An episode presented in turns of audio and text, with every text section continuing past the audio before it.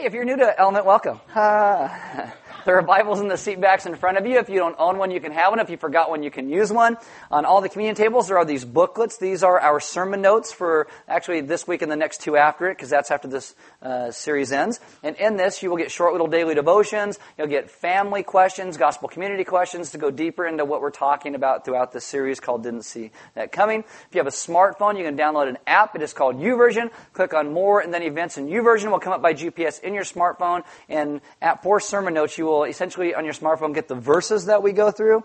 Uh, you will get some announcements, you'll get the gospel statement, but that's about it. So we do recommend you grab the booklet. My name is Aaron. I'm one of the pastors here. Why don't you stand with me for the reading of God's Word? This is 1 Peter 2 9. And it says, But you are a chosen race, a royal priesthood, a holy nation, a people for his own possession, that you may proclaim the excellencies of him who called you out of darkness into his marvelous light. Let's pray. Father, this morning we ask that you would teach us to be a people who live in the light that you have provided, and that we would go out and shine that light forward because of the good news of what you have done, and that we'd understand your grace and your goodness first given to us, and we would then begin to live that out in ways that make a tangible, tangible difference in the world that we live in today. We thank you for your goodness to us. Teach us again to live out that goodness. Amen. Have a seat. Right, so we are doing this series called Didn't See That Coming. It's all about the gospel of Jesus Christ. It's, this is week 14. Got two more after this, and then we're done with the series. After that, we're going to start a series throughout the summer on the book of Proverbs. We're going to call it Counterculture. It'll be kind of interesting. And so we figured this year we kind of started in a new to us building, so we wanted to do this series to refocus all of us back on what the gospel of Jesus Christ actually is. So each week we've been giving you these gospel statements. We've been giving you those short daily devotions, like I said. We've been giving you family questions and gospel community questions, all to get our minds wrapped around what we're talking about. And because I don't want to put anybody on the spot, people in my GC hate this when we're like, what's the gospel? And they're like, ah, don't do this to me right now. Right? So I wouldn't do it to you in front of a church. So I'm going to be really nice and I'm going to tell you what the gospel is. The gospel is the good news of the history changing event that God has stepped into time to rescue and redeem lost and broken people. You've seen God do this in multiple ways throughout the Old Testament, but it all comes to fruition in the person of Jesus. God has brought and He has offered us salvation with Him because throughout the course of our lives we run away from Him. We break relationship with God and others. The scriptures call this sin. But God has come to take care of that sin problem and remove what separates us from Him and us from one another to bring us back in relationship again. God takes care of that sin problem with the death and the resurrection of Jesus and everything now can be new again because of God's offered hand of hope. And so what we have been doing is we detailed the story of the Bible over the last 12 weeks. The last two weeks specifically, we have dealt with the death and then the resurrection of Jesus. And so what do we do now, right? Oh, so we've got here, death, resurrection. Is it over? Is there's no more gospel? It's like the culmination, everything's done? No. It's the ongoing good news of the gospel of what God is doing in our lives. Out of our understanding of what He did, how do we then live? And so last week we talked about Easter. And if you believe in Easter, you believe in a physical resurrection. And that means the gospel is not just some good news for someday, somewhere over the rainbow. It's, it's not a spiritual netherworld about after we die. Resurrection means that it starts now today, where our hearts and our souls and our spirits be made alive again. We can be in relationship with God and one another, and that goes on into eternity. And what you see when the scriptures, when it talks about a new heaven and a new earth, it doesn't necessarily mean brand new, where this is like just blown up. In the Jewish mindset, that's redeemed, restored, renewed. God takes it back to what He meant for it to be because God loves His creation. This is why we as a people become redeemed, renewed, restored. It's what God is doing. And that means just like Jesus rose physically from the dead, we get new bodies. We will have a body and we will have eat and drink, be able to love and dance and hug one another. Maybe different than it is now, but we get all of those things. Uh, I was talking to somebody last week and they were like, why is the universe so big if it's just the earth? And in my mindset, I don't think that heaven is all of us sitting around in a big old room singing songs all day. That sounds really boring if you ask me. I think that we have this entire universe that God has created, and we will spend eternity plumbing the depths of the createdness of our great God who loves us. That He has made all of this, and all the things that scientists are like, what does that even mean? I don't get it. We're going to be like there, and we're going to see it, and we're going to experience it, and it's going to be awesome. Yeah. Okay. And I think that if we can live with that hope that Jesus promises, we can begin to start to live without regrets today. We can leave behind those regrets and live facing forward into God's eternal call. Too many people today live these crazy, frantic lives where they got a bucket list and I got to do my bucket list. Or you hit 40, 50, 60, 70, you start to spend all your money like crazy because you're afraid you're going to miss out on something. That is how advertisements are marketed to people today. Don't miss out on this great family. Buy Ancestry DNA or, or 23andMe. I'm a sucker. I feel for it. I did it. I know where I came from. I am the whitest person I know, and I'm not happy about it, okay? But, but, but, uh, but I did it. Or you have things like, oh, you want the best sex ever? Buy this pill, read this book, watch this movie. We'll t- don't miss out on once in a lifetime destinations for vacations. You have to go there and do the pictures and see all the destinations and the sites. And we see all these experiences and how they're marketed, and we want all of these things. Like, we want the sexual ecstasy, and we want the warmth and the love, and we want the physical beauty, we want no gray hair, or hair at all, like just anything like that. We, we want terrific food. We want to see all the sights. We want all of this. And as a result of not getting all the things that we're told that we must have, we start to get depressed. We see people on Facebook write all these posts. It's like, they have so much fun and I'm not involved in that. Not realizing that people put their happiest moments on Facebook, not like their downers. It's like, hey, look how great this is. You know, the most of their life is lived just like yours. Just a bummer, right? That, that's how most of it is, but you only see what you see on Facebook. And so we keep thinking, I don't want to miss out. And it's not something new. This has been around for ages. I, I, want to show you this commercial. It's from the 70s, and I just want to show you how they even marketed it back then. So here, here's this commercial. You'll love this.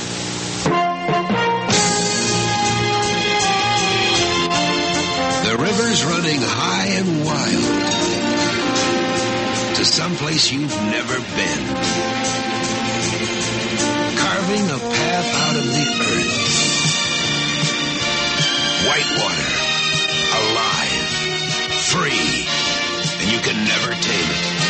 But for the chance to ride the rolling thunder and feel the power of freedom, you go for it. Making the most of now. From the life you live to the beer you drink. And since 1849, the beer that makes the most out of life is Schlitz. That's why every day, millions of times a day, America reaches for a Schlitz. When you're making it beer, make it this one beer. Schlitz makes it great. Go for it. Go for it. You want the white water of your life. Get the Schlitz. You gotta say Schlitz correctly. You might get the wrong, anyway, but get the, I was asking, do they even sell that? And someone said, yeah, they still sell it. I'm like, well, it just, I must just never see it. I must be oblivious to the horribleness that that would have been. But anyway, like, like the resurrection looks at a commercial like that and says, that is totally ridiculous. It is completely ridiculous. Easter says, if you are united with Jesus, you miss out on nothing. You can relax. You can sacrifice. You can give your money away. You can give yourself away. You can give of your time. People can't impose on you and it's okay because you're not going to miss out on anything by following in the steps of the one who gave his life for you. In the steps of the one who let himself be imposed upon and gave himself for us. You can sit back and relax. You don't have to work 100 hours a week. Why? Because you're not going to miss out on anything. C.S. Lewis in his book, The Weight of Glory, says this The faint, far off results of those energies which God's creative rapture implanted in matter when He made the worlds are what we now call physical pleasures. And he talks about how the Father and the Spirit and the Son all come together and they, and they make this creation with great delight and joy, and that infuses the creation. In Proverbs 8, 22 to 31, it speaks of wisdom standing beside God as He makes everything, that God takes delight in all of these things. So C.S. Lewis says, when you eat something that's so good, when you embrace someone who is so wonderful, when you hear some music that is unbelievably sublime, the physical energies we call physical pleasures are just the faint far off results of the incredible rapture God put into the created world when He made it. And then He goes on and says, and even thus filtered, meaning through our sin and our fallenness and all the garbage that we have brought into the world, even thus filtered, they are too much for our present management. What would it be like to taste the fountainhead, that, fountainhead, that stream of which even these lower reaches prove so intoxicating? Yet that, I believe, is what lies before us. What he's saying is all these advertisements of like the greatest sex, there's nothing like the incredible closure we're going to have in the person of Christ when all things come to culmination. He says the best wine at the best restaurant with the best food is nothing compared to the wedding feast of the Lamb. He says when you see dancers dance and you're like, I can never dance like that because I'm, I'm so clumsy. He says even the dancers aren't able to dance what it's going to be like. Because by the time dancers today are 40, their ankles are shot because they've been defying gravity for, for so long. And the Bible says when Jesus rules and reigns, Psalm 96, even the trees are going to dance. I know what a tree dances like. It dances like me. Right? You too? No, it's a, is it a slow song? No, it's a fast song.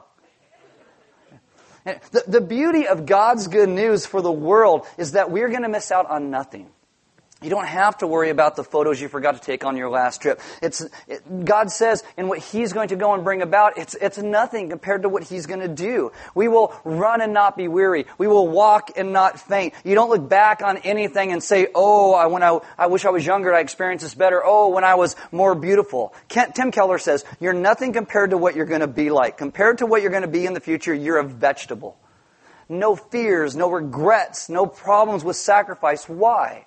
Because the physical future that we are going to have, it starts today, now, and goes on into eternity. It has been promised by a God who has promised Jesus and salvation and redemption for millennia, and He has brought it to pass. He will bring this to pass as well. So I want you to open your Bibles to Luke chapter 24. If you were here last week, that's like deja vu. It's like, weren't we there last week? Yes, we were. Uh, Luke will give you three different resurrection accounts in his gospel. Now, Luke also writes the book of Acts, so you know that he knows that Jesus was around for 40 days after the resurrection, and these are the three that he chose to put in his gospel, so they are pretty important. So I'm just going to give you one because I covered the other ones last week. Uh, Luke 24, starting in verse 13. This is what it says says, That very day, two of them, these are disciples and followers of Jesus, were going to a village named Emmaus, about seven miles from Jerusalem. And they were talking with each other about all these things that had happened. While they were talking and discussing together, Jesus himself drew near and went with them. I like to call this Ninja Jesus because he's like, whoa, just kind of shows up, okay? But their eyes were kept from recognizing him. And he said to them, What is this conversation that you are holding with each other as you walk? And they stood still looking sad. Some translations will say their faces were downcast. Then one of them, named Cleopas, answered him, Are you the only visitor to Jerusalem who does not know the things that have happened there in these days? And he said to them, What things? And not like Jesus doesn't know, right? I was the one who was killed. I got it, right? What things? And they said to him, Concerning Jesus of Nazareth, a man who was a prophet, mighty indeed in deed and word before God and all the people and how our chief priests and rulers delivered him up to be condemned to death and crucified him. But we had hoped that he was the one to redeem Israel. Yes, and besides all this, it is now the third day since these things happened. Moreover, some women of our company amazed us. They were at the tomb early in the morning, and when they did not find his body, they came back saying that they had even seen a vision of angels who said he was alive. Some of those who were with us went to the tomb and found it just as the women had said, but him they did not see the passage starts, right? They're downcast. They're sad. Their faces are down. Their hopes and dreams for Jesus, the Messiah, the fulfillment of what they thought God was supposed to do, all those were dashed. Their hopes were gone. Why? Because they misinterpreted what Jesus was there to actually do. The Jews believed the Messiah would show up. He would raise an army. He would run all the Romans out of Israel and they'd be set up as a world superpower and everybody would come and bow down to them. But from the very beginning, when you read the scriptures, God's purpose for Israel was for them to be a blessing to other nations. They heard God says, You're my chosen people. I will bless you. They hear, Oh yeah, I'm great. Everybody's supposed to come down and bow down to me because we're God's chosen people. God chose them and blessed them so they would in turn be a blessing. That's why they were blessed. And they lost all of that. They lost what God was actually going to do. Jesus comes up alongside them. This is like a breath of fresh air to me. I think, I think Jesus is like, died, rose from the grave, whew, and he's like, hey guys, what are you talking about? I, I just see it as really kind of a relaxing, kind of beautiful thing for Jesus. They don't recognize him as they walk. What are you discussing? I love it. Like, he doesn't know. He totally knows. That's why Luke put it there. And so they say, and they stood still looking sad. Their faces are downcast in this. And it shows you the despair they were in. They had regrets. They, their hopes that they think they're missing out on. They had the bucket list of what Jesus was supposed to do, and he didn't do it. What they're doing is they're looking at life without resurrection. They're looking at Jesus' ministry, and as far as they can tell, that if death is the end, because death was the end of Jesus, well, it's going to be the end of them too. And this is what happens when you start to think that this life is all there is. You gotta go for the Schlitz. I mean, and if that was like the only beer in the world, I could see why people would be very downcast and sad, right? But anybody who looks and thinks and discusses life without a resurrection should be completely depressed. Anybody who looks at this life and thinks this is all that there is, there's no eternity, you should be downcast. People who are antagonistically opposed to God, I get why they're angry. Because if this life is all you got, you shouldn't be happy about it. Right? But for believers in Jesus, those who trust God's good news, the resurrection isn't a shot in the dark. It's a reality. There is so much evidence for who Jesus was and is. These guys say, Are you the only visitor to Jerusalem who does not know the things that have happened there in these days? And the stranger again, who's actually Jesus, says, What are you talking about? Like, Come on, tell me. I just, I love it. You know, what are they talking? They're talking about the death, the resurrection, the miracles, the things that he did. The people who are talking about they saw Jesus around. They're talking about resurrection, but they don't actually believe it. They don't actually believe the good news. They said, well, you must not be from around here if you haven't heard about these things. And it tells you that anyone, anywhere around Jerusalem, everybody knew these things. The evidence is irrefutable. It's, it's more than just common knowledge. It's that people understood what was actually taking place. It's like you've got the miracles and there's an empty tomb. Even the enemies of Jesus, they don't, they don't say, oh, well, his body was still there. They got to think of excuses of why it's not there anymore. Keep, keep your place in Luke 24, but flip over to Acts chapter 26. In Acts 26, this is 25 years later after the resurrection. The apostle Paul is defending Christianity to two people, a guy named Festus and a guy named Agrippa. Festus is a pagan, pagan man. He's a ruler, a Gentile ruler, and Agrippa is a Jewish king. And so Paul starts talking about these things. There's a man named Jesus. He claimed to be God. He went everywhere doing good, did public miracles, raised people from the dead, walked on the water, fed 5,000. And when you crucified him, he was raised from the grave. What does Festus say? Acts 26 verse 24, and as he was saying these things in his defense, Festus said with a loud voice, Paul, you are out of your mind. Your great learning, that's the word for education because Paul was a very educated man, is driving you out of your mind. What does Paul do? Does he defend his education? Not at all. What Paul does, he turns to Agrippa, who is a Jew. Again, Festus was a Gentile. Agrippa was a Jew. And he turns to Agrippa. It's been 25 years since the resurrection. And this is what he says, Acts 26 verse 25. But Paul said, I am not out of my mind, most excellent Festus, but I am speaking true and rational words. For the king, that's Agrippa, knows about these things. And to him I speak boldly, for I am persuaded that none of these things has escaped his notice, for it has not been done in a corner. This is an incredible incredible thing that 25 years later, Paul can look at Agrippa who lived around Jerusalem and say, you know these things are true. You know about the empty tomb. You know about the witnesses and the signs. You know about the miracles. You can't deny them. And what does Agrippa do? He doesn't deny it. He's like, huh, are you trying to make me a believer too, Paul, in so short a time? That's what he does. Because he can't deny it.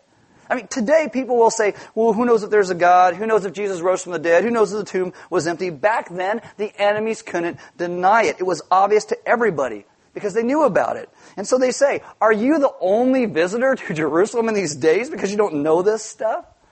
Tim Keller talks about how it's almost more of a leap of faith to not believe in God and resurrection and what Jesus did. Because a lot of people today say, you know, when you die, that, that's it. And yet they will then tell you, but you really have to look and offer dignity, value, and worth to all these people. And really, why? Why? If, if before you are born you don't exist, there is nothing there, and after you die you don't exist and there's nothing there, that means your life is completely insignificant. It is. And so why in the world would you ever try and give dignity and worth to anybody else? Because your life then is all about you, and you should be sad and downcast and totally depressed.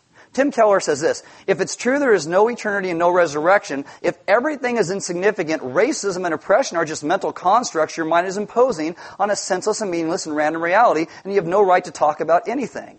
It is really a leap in the dark, a, you know, a leap of faith to be irreligious, to deny God and have any hope. Because you cannot feel like your life has significance if you do not actually believe in eternity. But what we believe is what the gospel writers speak about. He is risen indeed, and then that changes everything. That is the good news of the gospel of Jesus Christ. The only reason to be downcast is when you look at life without resurrection. Anybody who looks at life that way is going to be downcast and angry.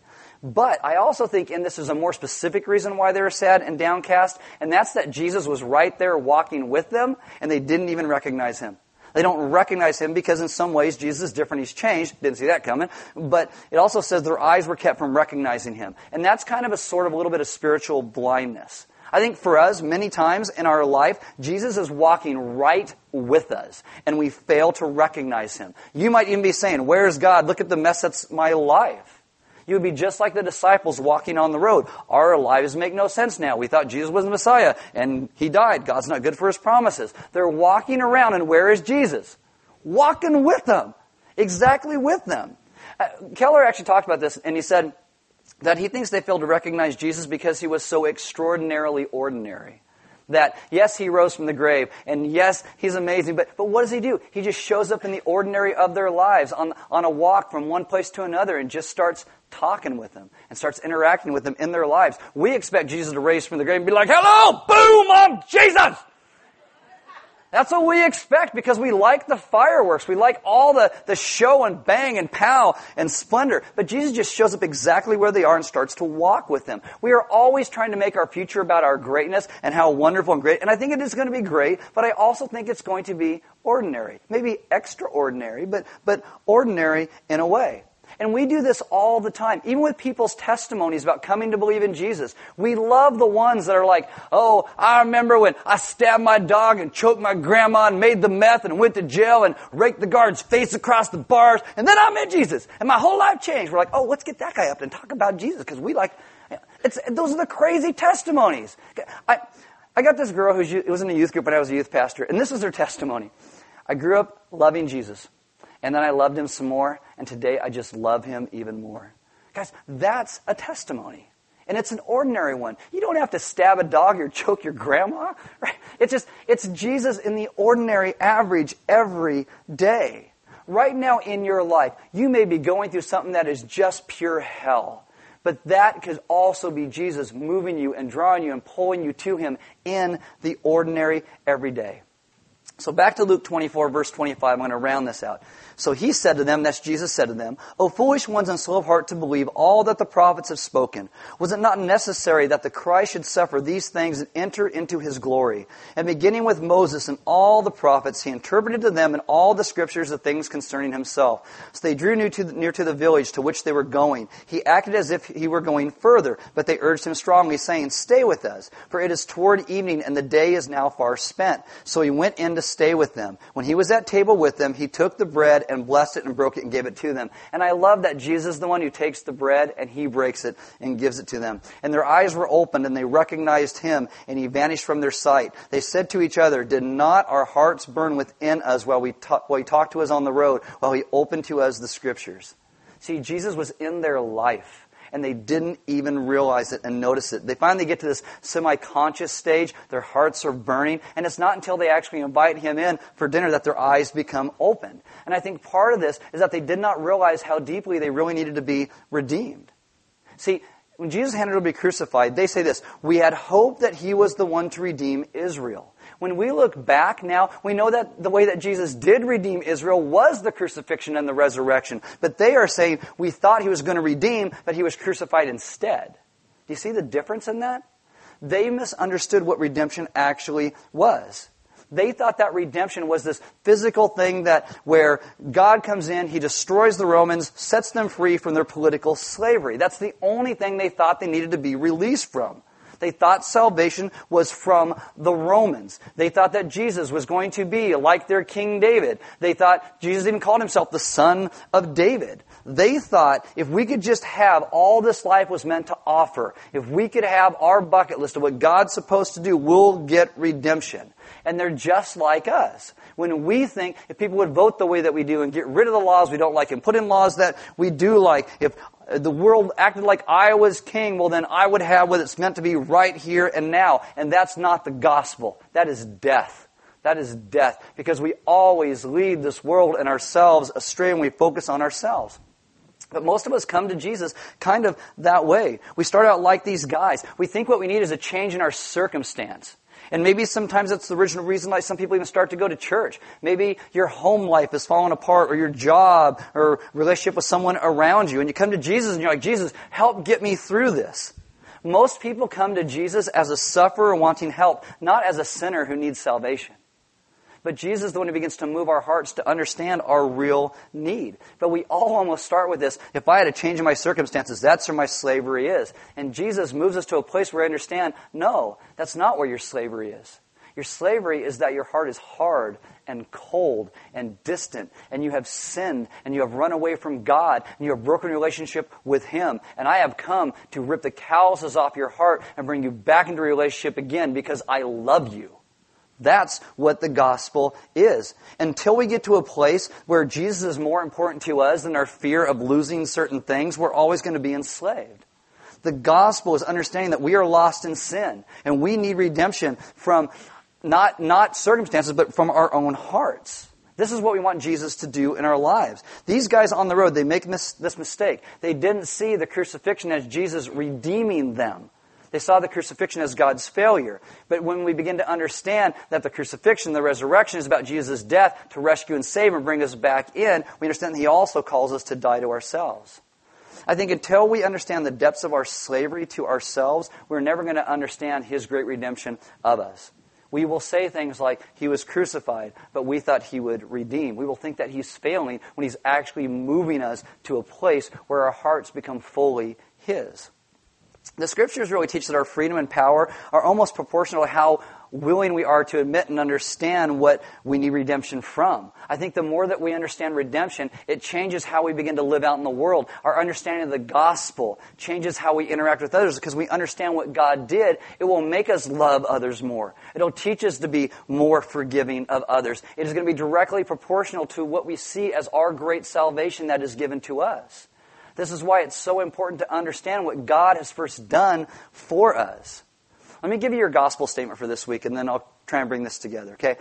The gospel is the good news that Jesus died and rose from death for our redemption, and he promises a future hope in him where there is nothing we'll miss in this life that does not find its fulfillment in him, because we will have all eternity to experience him. Let me read that one more time. The gospel is the good news that Jesus died and rose from death for our redemption, and he promises a future hope in him where there is nothing we will miss in this life that does not find its fulfillment in him, because we have all eternity to experience him. These guys are discouraged on the road because they're looking at life without resurrection. They're discouraged because they don't see Jesus in the ordinary. They don't see him just working in their lives exactly where they are. They are discouraged. They don't really think they need a redeemer. What they think they need is a helper for their problems or a manager to kind of get them through their issues. I think the reason the appearance is here in Luke is it's something that we can all live in right now. The reality of Jesus in the ordinary, everyday of our lives. I think Jesus will come and he will pull the Schlitz blinders off your eyeballs and, and he will enable you to see who he is we would have eyes to see what he did, what the gospel really means. This is why it says when Jesus explained the, the scriptures to them, it says, but he interpreted them in all the scriptures the things concerning himself. And if you read the scriptures and you don't see Jesus in what you're reading, you're missing the point of the scriptures. Because it's all about him and what he was coming to do. The gospel, the good news is all about Jesus, his redemption of us. We have a hope of a resurrection. We have a hope that when we die to ourselves, we live in Him. We have hope because Jesus died and rose. We get to become a brand new people, living in the ongoing promises of God and the ongoing promise of resurrection. God rescues us. I love how the scriptures consistently talk about this. And we're going to talk about this in the Proverbs series, actually, too. But it talks about how our hearts are calloused and that as we go through life and the way that life hits us and we, our, our hearts become more and more callous. Have you ever worked in a yard or done some manual labor, you start to develop these calluses. And then if you work really hard at some point, those calluses sometimes will rip off your fingers. That ever happen? How does it feel? Hurts, right? Yeah. And then when that callus gets ripped off, you can go, Sometimes even blowing on it hurts a little bit because it's like, yeah, I'm a baby. I got a very low pain threshold, right? Ah, right. But what God does in the good news of the gospel, when we understand the true redemption of what He's done, it rips those calluses off of our hearts. And God comes and He speaks. It's almost like He just blows softly across our hearts. And we're like, oh, and we feel Him. We begin to live in Him because of the goodness of what He has done. God wants to pull those calluses off of our hearts, and that happens as we better understand the good news of what He did. I mean, really, I think redemption in the end is how God pulls those calluses off of our hearts so we can really live and breathe and feel again. and not live in the midst of our hardness, but live in the midst of His grace. Because we begin to understand that all of our sadness, all of our downcastness, all of our shame was taken by Jesus upon the cross. And then He rises from the grave to bring us to new life because He is simply that good. That's why we come to communion every single week. It's a reminder of what Jesus did and also what He continues to do. That's why we do it in remembrance of what he did. That's why you break a cracker like Christ's body was broken for us. And you dip it in the wine of the grape juice. It reminds of his blood that was shed for you and me as a people so that we could live out the good news of the resurrection in our life every single day. That eternal life is meant to begin now and go on into eternity. The band's going to come up. As they do, you're welcome to take communion. There'll be some deacons and elders in the back if you need prayer. Like maybe if you're in a place today and, and you have been praying just for salvation from a circumstance in your life and not really coming to a place where you understand that we need salvation from ourselves, from our own broken heart, from our own broken way of life. And you'd like someone to pray with you about that, they love to pray with you about that. Because again, too often, we, we only move uh, salvation to the understanding like these guys on the road. Well, we thought this is what Jesus was supposed to do. No, Jesus is going to come and he's going to redeem us by changing our hearts. And that eventually, hopefully, will change our circumstance, but it doesn't happen right away. Sometimes it takes a really long time to get there because He is moving and changing us here so that begins to be lived out there. And so we trust Him in the circumstance we are because we want Him to change us inside, to bring us back to life, so that we begin to live eternal life now that goes on into eternity. And if you need prayer, they would love to pray with you about that. There's offering boxes next to all the doors. We give because God gave so much to us, giving as part of our worship, so you have that opportunity every single week. Uh, there's food outside. They had some snickerdoodles that I saw. And if you grab something to eat, grab some sermon notes, and maybe get together with somebody this week and talk about some of these things. Like maybe talk about the places in your life where you pray that God would change a circumstance so your heart wouldn't have to change. Because many times we don't really want our hearts to change. We want the circumstance to change so that we don't actually have to change internally. And Jesus comes. And he says, No, I came to rescue and redeem not your circumstance, but you. And so he takes us and changes us and makes us new. Just like he promises to do to the entire world, that I will renew, I'll make a new heavens and a new earth, a redeemed heavens and earth. He will redeem us and make us new again for the purpose of being a people who get to live in the gospel, to go and be his hands and feet to the world where we live on mission because he is good. Guys, our God is greater and more good than we can ever imagine.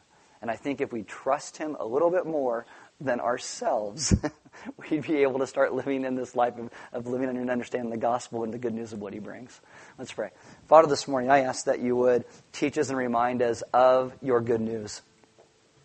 That Many times we are a people just like the guys on the road to Emmaus who keep thinking that we need salvation from our circumstance and not understanding that it is our hearts and our lives that have put us into that circumstance over and over and over. And so today I ask that you would take the Schlitz blinders off of our lives and we be able to see what you are truly calling us into that we would live in a way that honors you by what we do. Not because it makes you love us more, not because we're trying to work something off, but because we realize how great your love and salvation is for us. Father, for those people in this room who have been seeking you in their lives because they want to change a circumstance, I ask that you would speak directly into their hearts and that you would bring them to yourself. And that they would be renewed so they could come to new life and get to live out the reality of the gospel. Father, for those of us who do love you, I ask that you would daily scrape the calluses off of our hearts so that we could hear you in every circumstance that we are in that we would understand that you have placed within us a new heart, that you have taken out our heart of stone and given us a heart of flesh. And that you would teach us to live out a childlike faith in you as our great God who has rescued us. That we would understand the reality of resurrection, that in the ordinariness of our lives, you are walking with us. And that we then would trust you for all things because you are good. Have us lay aside all the busyness and worries of our days and our lives and begin to rest and trust in your good news spoken over us. We ask this in your Son's good name. Amen.